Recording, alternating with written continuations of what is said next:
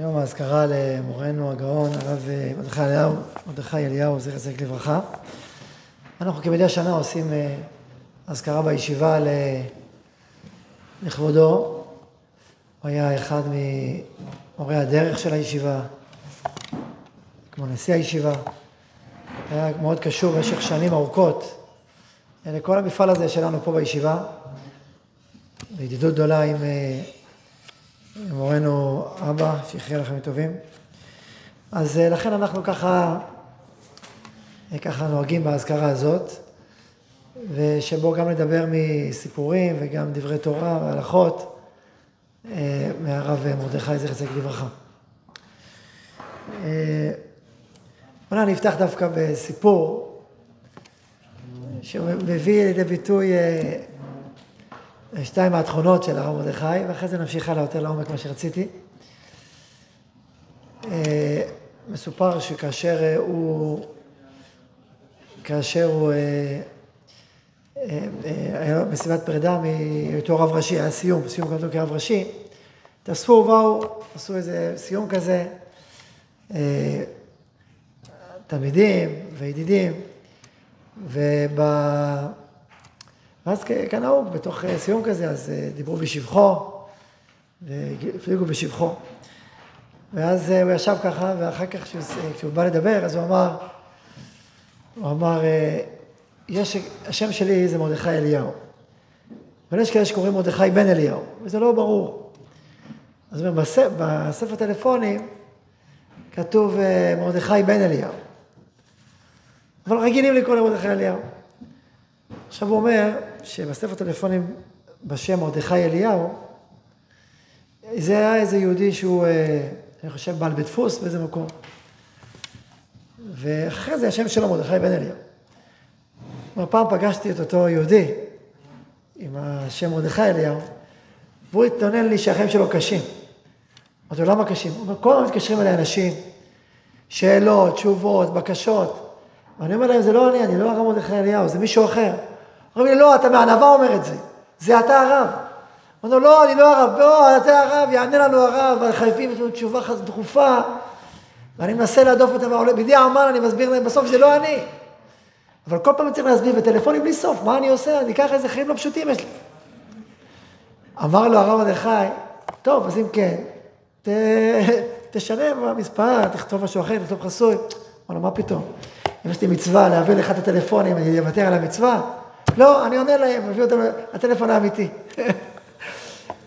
זה הסיפור שהוא סיפר. אז הרב מרדכי סיפר את הסיפור הזה, וסיפר את זה שם במסיבת סיום הזו, במסיבת פרידה הזאת, ואמר, שמעתי פה הרבה שבחים, אבל אני לא רואה מה זה קשור אליי. אז כנראה זה קשור למרדכי אליהו מהספר טלפונים. כנראה התכוונתם אליו, מה שדיברתם. ככה הוא סיפר. אז אני מספר, לפתח את הסיפור הזה, הסיפור חביב יש שני דברים. גם בחוש הומור, והבדיחות הדעת, שהיינו באים לאחר מרדכי, תמיד יש איזו אווירה של שמחה ושל צחוק ושל חיוך. תמיד אנחנו, מהספרים ומממדים אחרים אפשר להתרשם מיראת שמיים העמוקה והיראה שהייתה במחיצתו, והיה. רואים בתפילה שהוא מתפלל בשבתו על, על כיסא הדין, הוא אומר, תן אימתנו בלב האנשים, יראתנו ואהבתנו. אימתנו, כדיין גם. וזה היה מורגש יראת הרוממות. אבל עם זאת, ולצד זאת, היה גם כן שמחה וחיוך. אז זו דוגמה, ההומור הזה, וה... וגם עדוותנותו, תמיד ככה היה עודף הרבה מכל מה ש... כל הכבוד שנדבק, היה עודף ומשאיל את זה מעליו. אז אה, כדוגמה, הסיפור, פתחתי בו ככה, מביא כמה תכונות של הרב זכר צדיק לברכה. באמת שרציתי הפעם לדבר על עניין שבאמת ראוי לשיחה ארוכה, אבל אנחנו ננסה לתמצת אותו בזמן קצר, שאני קורא לו בין נסתר לנגלה. זו סוגיה יסודית מאוד עמוקה, שאני חושב שאחד הדברים שאיחדו את הרב מרדכי אליהו כ... כגדול בדורו, אה, אולי גדול דורו, אז אה. אז אה, זה, זה הנקודה הזאת של, אה, של מחבר בין עולם של נסתר ועולם של נגלה. מצד אחד פוסק הלכה ומעיין אני זוכר שנתן שיעור בישיבה, כשהייתי בשיעור א', בדיוק בשנה הזאת, שזה היה... אז למדנו ברכות. והוא נתן שיעור בדף א', מסכת ברכות, על סוגיית רבי יהודה וחכמים, מחלוקת בית חכמים לגבי מין שבעה וחביב. היה סוגיה, אני זוכר, שיעור עיון עמוק ודקדק ברש"י בכל מילה, אמר רש"י אומר מצוות, אומר ככה, דה דה דה. זוכר שמאוד ככה התרשמתי, ראיתי פעם, נפגשתי ככה בצורה בלתי אמצעית לראשונה עם עומק חריפותו ועיונו. אז מצד אחד מעיין ופוסק הלכה, והוא נתן המון מקום ומשקל לעולם ההלכה. ומצד שני מקובל ואיש פנימי וצדיק יסוד עולם, והשילוב הזה בין העולמות האלה יצר איכות וייחוד מיוחדים במינם. כשהוא בא לשאול אותו שאלות, היו לו פעמיים בשבוע שהיה, שואלים אותו ב, בלשכה, ב, שם בבית כנסת, שם בכל אליהו. ובשביל לבוא, היה צריך לבוא מוקדם. מי שרצה לבוא, היה... היית מגיע, הכל היה מלא אנשים, אולי 100, 200 איש שם, יושבים מחכים, צריך לבוא ב-4 בבוקר, להירשם, כולי היו ואולי. עכשיו, למה אנשים ככה באים? כי אתה, אתה, אתה מקבל תשובה במגוון סוגיות, או הלכתי, אתה, השאלה יכולה להיות הלכתית, קבלית, רוחנית, ובכל המישורים קיבלת תשובה שהיא מכסה גם את זה וגם את זה וגם את זה, אתה, אתה רגוע. כי אם אתה בא רק לפוסק הלכה ויש פה איזו מבחינה רוחנית שאולי לא מתייחס אליה, זאת אומרת, מה... ואם אתה, אתה בא לש... למקובל, הוא עונה לך רק מבחינה רוחנית, או של מה קורה מבחינה הלכתית, אולי הוא לא יתייחס, אולי יש בעיה, אולי... אתה לא יודע. אבל אם אדם גדול בזה וזה וזה, הוא יודע, מכאן ומכאן ומכאן. אז אתה רגוע. אז לכן שאלות שוודאי היו צריכות כמה היבטים, אז היו מתכנסים אליו. ולכן גם מגוון גדול מאוד של אנשים היום מגיע לשאול את שאלותיו. וזה אני אספר מעשה, אני לא יודע אם סיפרתי אותו פעם. כבר אמרתי ככה, שאם אני, אם מישהו שמע אותו פעם, אז בשבילו אני מספר, שככה יזכור את העניין, ומי שלא, אז גם בשבילו. אז אה, הכרתי פעם אה, בחור, אה, ייחוד, בחור טוב, שעבר הרבה בחיים שלו, והיה פעם אחת שהוא נפל בחטא חמור. וכשהייתי בקשר איתו, קשר טוב, אז הוא ככה, דיברנו, והיה מאוד אה, בדיכאון גדול ובצער, ומה לעשות, ואיך לעשות, ואיך מתקנים, ומה עושים. אמרנו, טוב, יש לך מרדכי, תלך למרדכי, שלחנו אותו לך מרדכי. הלך אליו, ובדיוק אה, היה שם אה, איזה רב מקובל אחר. לא, לא היה שם, הוא אמר לו, אז הוא שלח אותו, הרב מרדכי שלח אותו לרב אחר. אמר לו, לך אל הרב ההוא. הרב ההוא הלך אל הרב ההוא, נתן לו לסדר תיקון. מעניין אגב, לא כל כך קשה במיוחד, אבל כמה וכמה דברים צריך לעשות. אז הוא חזר אליי, הבחור אמר לי, הרב אליהו שלח אותו אליו, וזה הדף. זה וזה וזה. אמרתי, טוב, מעניין, זה הכל. מול העוון זה היה, אבל יפה. אמרתי לו, זה לא מספיק. כי זה הרב המקובל, השני אמר לך, אבל מי אמר שהרב לא סומך על זה? הוא שלח אותך, זה בסדר, עדיין לא מספיק. אבל מה נעשה? אמרתי לך, חזר לרב מרדכי, תביא לו את הדף, תגיד לו, זה מה שהוא אמר, מה הרב אומר? חזר אליו, בא לרב מרדכי, אמר לו, הרב, כך וכך היה מעשה, הרב שלח אותי אל פלוני, הנה זה מה שהוא כתב, כך וכך וכך לעשות. מה הרב אומר? תסתכל על הדף שאותו, שהוא כתב, קח את הדף, גם אני סומך ידי על מה שכתב הרב המקובל זה וזה, ואם תעשה כך, ושר עוונך וחדך תכופר. כאן אתה לא מדבר. הוא בא אליי, שמחת לי בזה שאמר, רבותיי, יש לך צטל, יש לך פתקה מהרב אליהו, אתה תבוא לשמיים אחרי ב-20, תביא את הפתק, יש לך חותמת. ושר עוונך וחדך תכופר. אבל זה כוח, זה כוח, זה כוח, אה, כוח של האומר, וכוח שיש לך על מי לסמוך. לא כל אחד יקרא שר עוונך, שר עוונך. ואדם גדול כזה אומר, שר עוונך, והוא כותב את זאת. רק אמרתי לו, אתה תיזהר ותשמר, תעשה כל מה שכתוב ואל תעשה חוכמות. תגיד, פה אני לא נראה לי, פה כן נראה לי, אל תשכח ואל ת... תקפיד על כל מה שכתוב, וזהו. בתמימות ובפשיטות. על כל פנים, מספר את המעשה הזה גם, כי זה, זה עולם רוחני נסתר, זה עולמות נסתרים, שאתה לא יכול, זה לא פשוט. זה לא רק כל עוסק עליך באופן פשוט, להחליט לך כך וכך תעשה. היה כתובת, יש כתובת, אתה יכול לסלוח. גם מהבחינות האלה, וגם יש הלכות כמובן, אז את העולם ההלכתי, את העולם הרוחני. אז כשיש אישיות כזאת נעלה, שהיא מחברת באופן כל כך עמוק את העולמות האלה ובגדלות, אז זה, זה מופת, זה, זה דרך. וזה לא היה הדבר אגבי בעולם האישיות של הרב מרדכי, זה היה משהו מהותי. ולכן בכל העולם ההלכתי, הוא המשיך את הקו של הבן איש חי, זכר צדיק לברכה, שהמשיך את הקו של החידה, ועוד גדולי חכמי ישראל המקובלים, הספרדים יותר, שחיברו בין העולם ההלכתי לעולם הקבלי. ולמרות שיש השגה מפורסמת של החתם סופר, וציטט אותה הרב ציודה זכר צדיק לברכה, שמי שמערב הלכה וקבלה זה כמו כלאיים. ולכן הלכה זה הלכה וקבלה זה קבלה, זה מפורסם. מפורסם בחתם סופר, מפורסם של הרב ציודה, ציטט את זה בשם חתם סופר. עם זאת, הדברים, אין הדברים מוחלטים. גם בעולם של יוצאי אשכנז אין הדברים מוחלטים. וכתב הרב אליהו, יש לו ספר שנקרא אמרי מרדכי, שיצא עוד בחייו, שזה מאמרי הלכה שהוא פרסם בביטאון של ישיבת המאירי, שזה גם מאמרי ההלכה הכי ארוכים ומפותחים שלו. חוץ מאולי פסקי דין, דברים כאלה. שם הוא תמיד היה כותב מאמר, תמיד הוא רוצה, תמיד כותב מאמר ארוך ומפותח ומשוכלל, ודיון ומקורות. לכן תעיינו הספר הזה וקיבץ את המאמרים האלה, אני חושב שגם אה, חלקם נכנסו במהדורות החדשות, שהכניסו בספרים. על כל פנים, אז בספר הזה שנקרא ימי מרדכי, יש לו מאמר שפתח את הספר, שנקרא פסיקה על פי הקבלה. מאמר מאוד יסודי, מכונן, שבאמת אה, נותן אה, כיוון שלם לכל עולם הפסיקה, בכלל ובפרט של מרדכי, של הנגלה והקבלה. והוא סוקר שם דוגמאות משולחן ערוך אורח חיים, יורד דעה, אבן עזר וחושן משפט, שבכולם אתה רואה שפסקו לך על פי הקבלה. ורבים מהם פסקו לכולי עלמא. זאת אומרת, אתה רואה דוגמאות מובהקות. יש לו דוגמאות יפות מאוד, אני אביא שתי שלושה דוגמאות ככה בקצרה. נגיד דוגמה מאורח חיים, נגיד. אה, אז אני אביא דוגמאות פחות מפורסמות, נגיד, נגיד, נתן להם כוח, וכאלה נתן להם כוח, זה מפורסם. אבל נגיד דוגמה כיפה. ידוע שבעיקר הדין, הדעת נוטה שכיפה זאת המנהג חסידות. נכון שהתז כתב שבדורות האלה זה כבר הופך להיות דין, אבל בעיקר ידי דינא, כי הפשט של ההלכה, שאימו של רבי נחמן, בר יצחק, אמרה, תכסה רשך, מדע דשמיא, והיו חסידים שלא הלכו תיתי שלא הליכנה דלת אמות בגילוי הראש, סימן זמינת חסידות. ובשולחן ערוך, אז כתוב פעמיים, אה, כתוב פעמיים, פעם אחת כתוב, הוא כותב, מצינו סתירה בדברי השולחן ערוך, מצד אחד הוא אומר ש...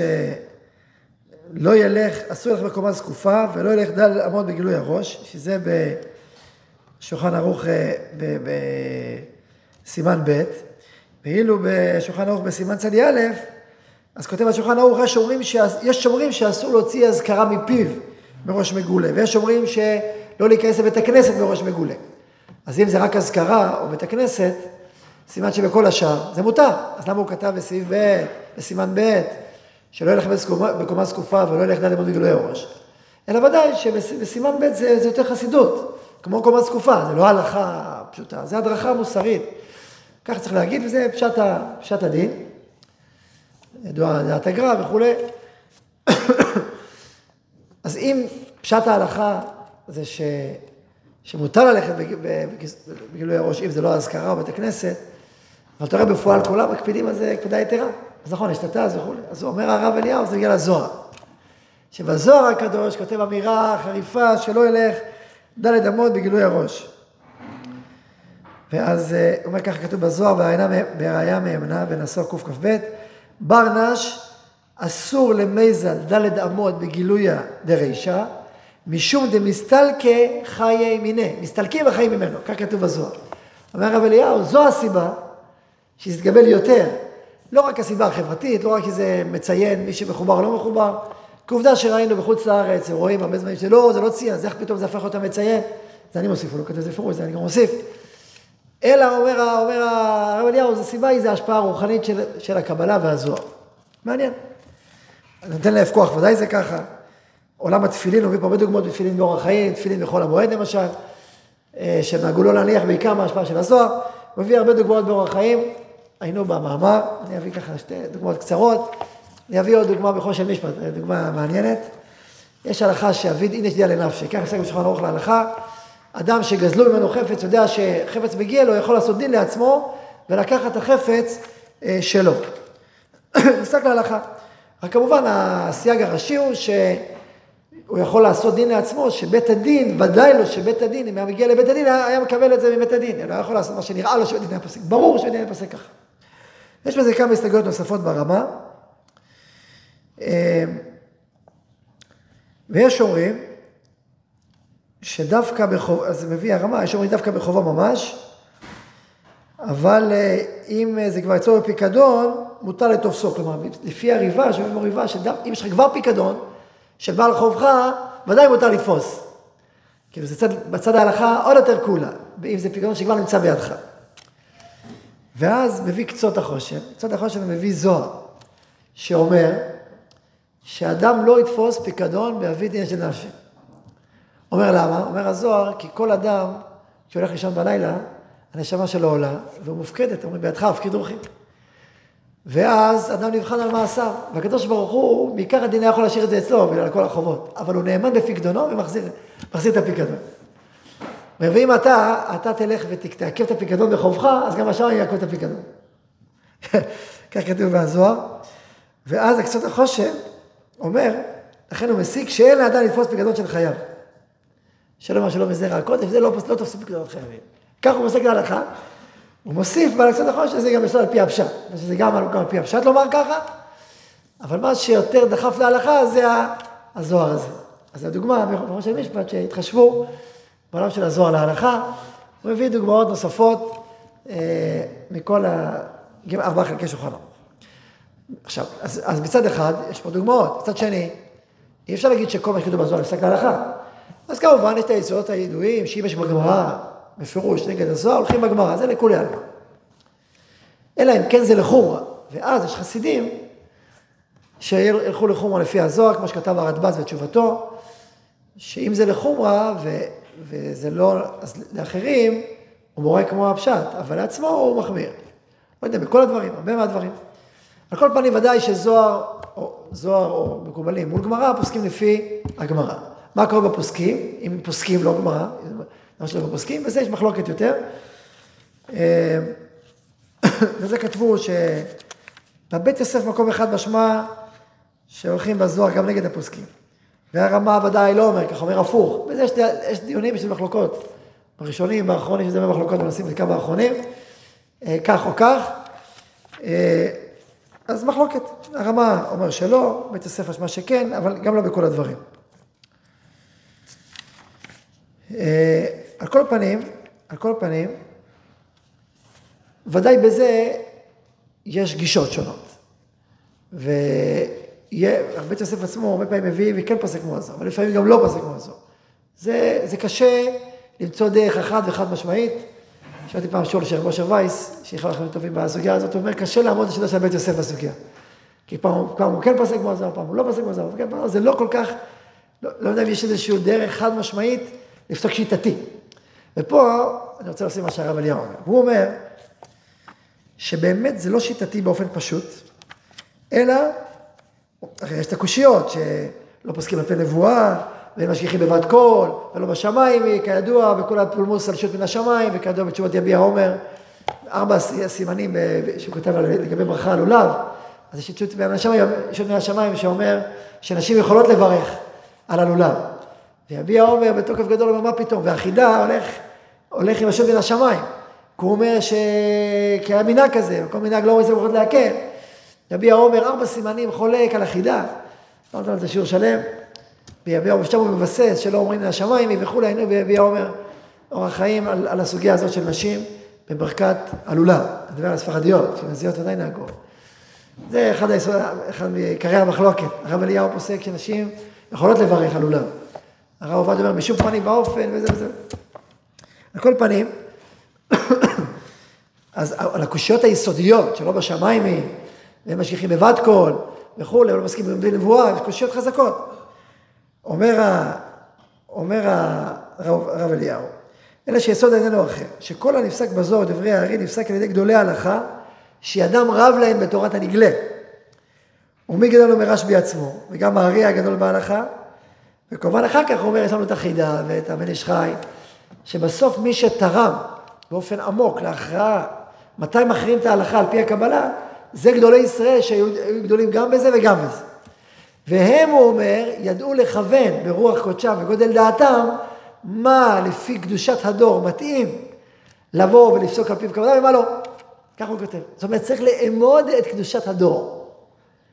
וזה מסור לחכמי ישראל הגדולים, והמקובלים הגדולים, שהם גם חכמי הלכה גדולים, אז ככל שזה גם מבוסס על פי ההלכה, וגם המעמד של הדור מתאים, אז זה משפיע על הפסק. ולכן אולי אין שיטה חד, אחת ופשוטה ומהירה. ולא רק זה, מוסיף הרב אליהו, הוא אומר, זה גם קשור לארץ ישראל. הוא מביא את השלב, שהשלב אומר שאנחנו יושבי ארץ ישראל, אנחנו נמשכים אחר הזוהר. כך אומר השלב, שהיה מגאוני ההלכה וגאוני הקבלה. אז הוא אומר שארץ ישראל, המקום של, של הסוד, של חוכמת הסוד, אז זה גם כן יותר משפיע על ארץ ישראל. ודבר שלישי הוא אומר, זה גם תלוי בהתקדמות הדורות. ככל שיש מתקרבים לתקופת הגאולה, ככה יש יותר השפעה על עולם הסוד. כתוב שבאיסיפרא, כל מיני ישראל מגלותה וכולי, ולכן ככל שאנחנו מתקרבים יותר ויותר לגאולה, יש השפעה עוד יותר על, על תורת הסוד, של, של, של, גם על העולם ההלכה. כלומר, הייחוד הזה, המופלא הזה, בין הסוד לנגלה, הוא תלוי בהרבה פרמטרים. אז הוא בין השאר תלוי בארץ ישראל ותלוי בדורות. במעמד הדור והצמאון של הדור. אני מוסיף עוד משהו שהוא גם כותב אותו, הוא לא כותב אותו להדיה כל כך כמו שאמרתי, אבל הוא כותב אותו גם כן בעצם, מה יתקבל. יש הרבה דברים שהתקבלו. כאילו העם הרגיש שהוא, שהוא הולך עם זה. הכלל ישראל, רב אברום שפירא, זה רציתי לברכה, תמיד היה אומר, בשאלות כאלה, זה אומר, זה כלל ישראל, כלל ישראל יש לו כוח יותר מאלף רבנים. שאלתי אותו פעם על התכלת, התכלת החדשה, האם ללכת או לא ללכת? אז התחיל להסתכל מסביבנו, אתה לובש תכלת? אה, אתה עוד לא לובש, אתה לא לובש, אתה לובש, אתה לא לובש. לא שואלים רבנים, זה כלל ישראל. כלל ישראל פוסק, כלל ישראל יש לו כוח יותר מאלף רבנים. עכשיו, אפשר לדרוש את התשובה הזאת לשתי פנים. אפשר לומר, טוב, כלל ישראל עוד לא פה, אז לא. אפשר להגיד לא, אם אתה ואתה ואתה ואתה, היא כלל ישראל, תלוי בכם. ככה אני הבנתי. על כל פנים, על כל פנים, אז יש בחינה כזאת שעם ישראל, עכשיו מה היסוד שכלל ישראל קובע? זה יסוד הלכתי ידוע שכל גזירה, שבית דין הגדול, שבית דין גזר ולא נתקבלה בישראל, היא בטלה. איך יכול להיות? בית דין הגדול, גזירות, אלפי שנים אי אפשר להזיז מילימטר. אין בית דין יכול לבטל דין חברו גבי חומה ומניין. לא, אי אפשר להזיז, גזירות בית דין נגמר הסיפור. אלפי שנים, אלפי, מיליוני יהודים מחויבים. מה הדבר היחיד שיכול להדוף את זה? שכשגזרו את הגזירה, הציבור לא קיבל. היה מה אכפת לי הציבור? לא. יש בתוך הציבור איזה רוח קודש, כל המון ככל שדי, ציבור, ציבור הרוחני, הפנימי הישראלי, האמירה שלו, ודאי לגזירת בית דין, יש לה כוח מאוד מאוד משמעותי.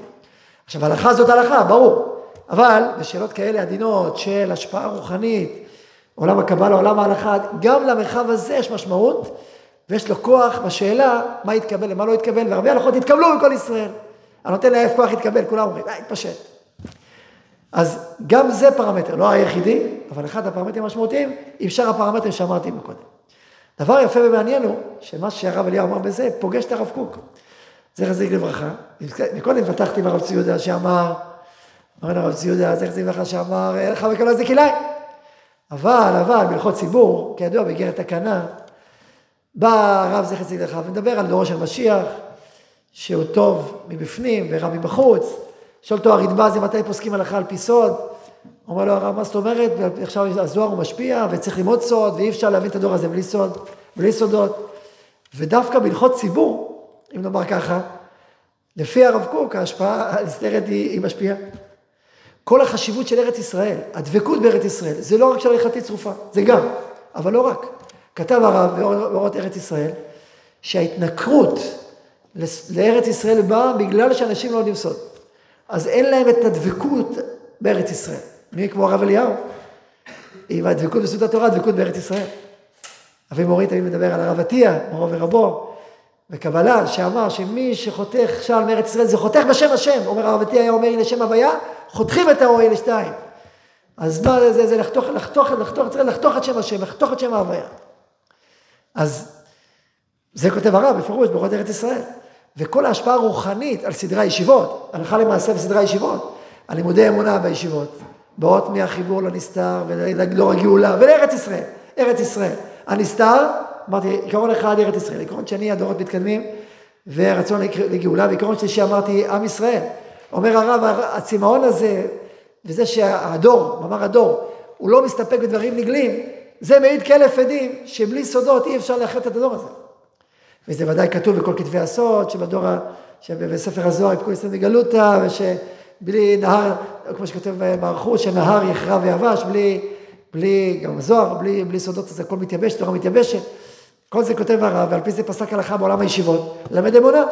עולם, עולם החסידות כבר פסק את זה לפניו, ודברים בהקשרים מסוימים. אבל עדיין בעולם, נקרא לזה הליטאי, או יותר נגלה, זה גם הלכה למעשה, לא?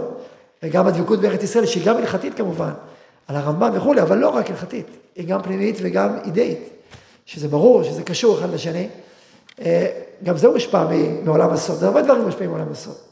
אז בעניין הזה, זה פוגש את הרב קוק ואת הרב ציון זכר לברכה, אולי לא בעולם ההלכה הפרטית, ששם פחות, גם זה לא מוחלט, כמו שיש הרבה דוגמאות אחרות, אבל, אבל ודאי בעולם ההשפעה הציבורית, גם ההלכתית נקרא לה, זה פוגש, ומשפיע ומתחבר. אז זה דבר מעניין, הדיאלוג הזה, כמו שאמרתי, בין נסתר לנגלה. אה, אולי אני ככה... אוסיף ככה משפטים קצרה, בקצרה. אה, גם, ה... גם ה... הספרים שלו בנושאים עדינים, קודם כל ספר דרכי טהרה, טהרת המשפחה, שזה גם דברים עדינים. הוא הולך שם בדרך מאוד מיוחדת של פסק ושל דברים יותר פנימיים, והוא מאזן את זה מאוד. יש לו קצת נטייה לחומרה, אבל לא מאוד. לא מאוד יחסית לרב מרדכי שהוא יותר, יותר מחמיר יותר. לשיטתו הוא אומר את ההלכה, כן, אבל אה, במרחב, אז, אה, אז דווקא בדרכי טהרה יש הרבה מאוד איזונים פנימיים והדרכות, ומי שקורא בין השורות, יקשיב טוב להדרכות שיש שם. כמובן, כל דבר לגופו, יש מה לפלפל ולעיין, רק אני מדבר על איזשהו דרך שהוא התווה לעשרות אלפים שהלכו בעדינות בין לבין. וגם סידור כל אליהו, שהוא סידור מי שרוצה קצת מעבר להלכות, הוא רוצה קצת חסידות, הוא רוצה קצת לשם ייחוד, הכנות לתפילה. אה, אז הוא מקבל בספר סידור כל אליהו, שהוא, מצד שני יש הלכות, ויש פה איזה איזון, לא כל מה שמופיע בלשון חכמים מופיע בסידור כל אליהו, יש שכן ויש שלא, ויש דברים ויש דברים, זה גם מלאכת מחשבת, הלכות שבת, מלאכת מחשבת, אה, יש בסידור הזה כל אליהו, ביצירה שהוא יצר שם, מה הוא הכניס, מה הוא לא הכניס, תחשבו על זה מהזווית הזאת, גם הלכתית וגם רוחנית. איך הוא מחבר בין עולם החסידות והפנימיות ושאיפות הקודש לעולם ההלכה וההנהגה המעשית היום-יום, ואיך איך, איך הוא בנה את זה, זה דוגמה טובה למה שאמרנו כמו החידה, וגדולי ישראל שהם יצרו את איזשהו איזון מיוחד בין העולמות. אז אני חושב שהסידור הוא אחת היצירות המיוחדות במרחב, במרחב הרוחני הזה. לא סתם לא ממשיך דרכו, הרב שמואל, יש לו גוון חסידי של אה, התעוררות קודש ושירים, וזה, איזשהו שילוב בין עולמות אה, הלכתיים ועולמות רוחניים ושאיפות פנימיות של התעוררות רוחנית, שבדור הזה צמא לזה, צריך את זה, חובר לזה. אולי אני חושב שזה גם אחד הסיבות הפנימיות לקשר שלו עם אבי מורי, שיחיה לכם טובים, שגם צד הלכתי וריאלי ומעשי, וגם צד רוחני ונשגב ותפילות וצדיקים וסיפורים מופתים ונסתרים, שרובם נעלמים מהעין וממועטם נגלים. גם אגב בחיי הרב מרדכי, ידעו שיש מופתים, אבל הייתי אצלו הרבה מאוד בבית ולא ראיתי, הייתי פעם אחת בעיניים. לא, חצי, מעט. כן שמענו סיפורים, אפילו ממנו, כמה סיפורים, אבל ידענו שיש, אחרי, אחרי מותו זה כאילו, זה אחד לעשר בערך, מה שידענו. גם, גם הילדים שלו לא ידעו עד כדי כך. כי הפערים הם מאוד גדולים, ותמיד זה ככה, כי תמיד שומרים על זה בסוד. ומי שלא מטפח חצרות, ולא עובד לטפח חצרות, אלא בצניעות, אז אה, שומרים על זה בסוד. אז גם בהקשר הזה יש קשרים בין הרב אבא, שיכלו לכם טובים, לבין הרב מרדכי, וגם בעולם הקבלה. פעם הרב מרדכי היה פה באחד הסמי הש"ס, ואז הוא ככה דיבר ודיבר, ואז אתם יודעים מי הרב שלכם, אתם לא יודעים מי הרב שלכם, אתם יודעים מי הרב שלכם, הוא גם מקובל, הוא גם, הוא לא רק פוסק הלכה, הוא גם מקובל אלוקי, אתם לא יודעים, הוא מקובל, תדעו, ככה אני זוכר. אז אמרת הפסוק, כי שפתי כהן יש מרודד, ותורה וקשיבו, כי מלאך השם צבאות, הוא ככה, כמו אריה שואל, הוא היה מדבר. אז וידוע הסיפור שפעם אחת אבא בא, בא אליו, ובדיוק הוא חזר משיעור קבלה עם, שהיה נותן את הקבלה במודרה כמה שלו, אז היה לו, אה, יש לנו עוד בבית, ואני זוכר, כילד, אה, גלילים כאלה ארוכים מאוד, פלסטיק ענקים, ככה, בגובה מטר וחצי. מה היה שם בפנים? היה שם אה, תרשימים של קבלה. ענקים, זה להכניס את כל העולמות ואת כל הפרצופים, שרטט איזה עם סרגלים ענקיים עצומים, היה מסרטט, יושב שעות שעות מסרטט, וכותב, ואז הוא בא פעם אחת עם הגלילים האלה, בדיוק יצא מהשיעור, אז הרב אליהו, מה יש לך בגלילים פה? בוא נעשה תרשימים, בוא תפתח. סגרו את הטלפונים, סגרו את החלונות, סגרו את הדלתות, ישבו איזה ארבע שעות, העמיקו בכל הדברים, הרב אליהו מבסוט ושמח מאוד, ושם היה לך, הוא מתחיל לדבר אליו כמקובל, לא רק, לא יודע אם רק בגלל זה, יש הרבה סיבות נוספות, אבל יש גם ראיות רוחניות, לא רק פשט, כאילו, אבל זה גם סיפור העתיקים, סיפור, נגיד שאנחנו כבחורי ישיבת צעירים, הכרנו אותו טוב, עכשיו אחרי כבר עברו שנים, אז לא יודע כמה אתם מכירים אותו. על כל פנים, החיבור שלו לישיבה ולאבא, אבי מורי שלך תמיד טובים, היה מאוד קשור גם לעולמות האלה של שאיפות קודש מאוד עמוקות, מאוד פנימיות, מאוד נשגבות, שקשורות גם לסודות התורה, פנימיות התורה.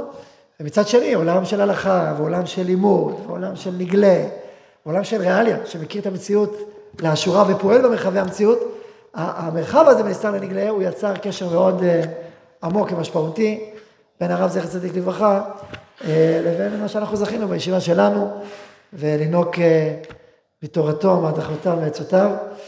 ויש עוד דברים בעניינים האלה, אבל בזמנות אחרת אנחנו נאריך. אז יהי רצון שזכותו יגן עלינו ועל כל ישראל, קירוב הגאולה, על הוספת קדושה ותורה והמשכה, שיגיע לנסתר וכן יהי רצון אמן.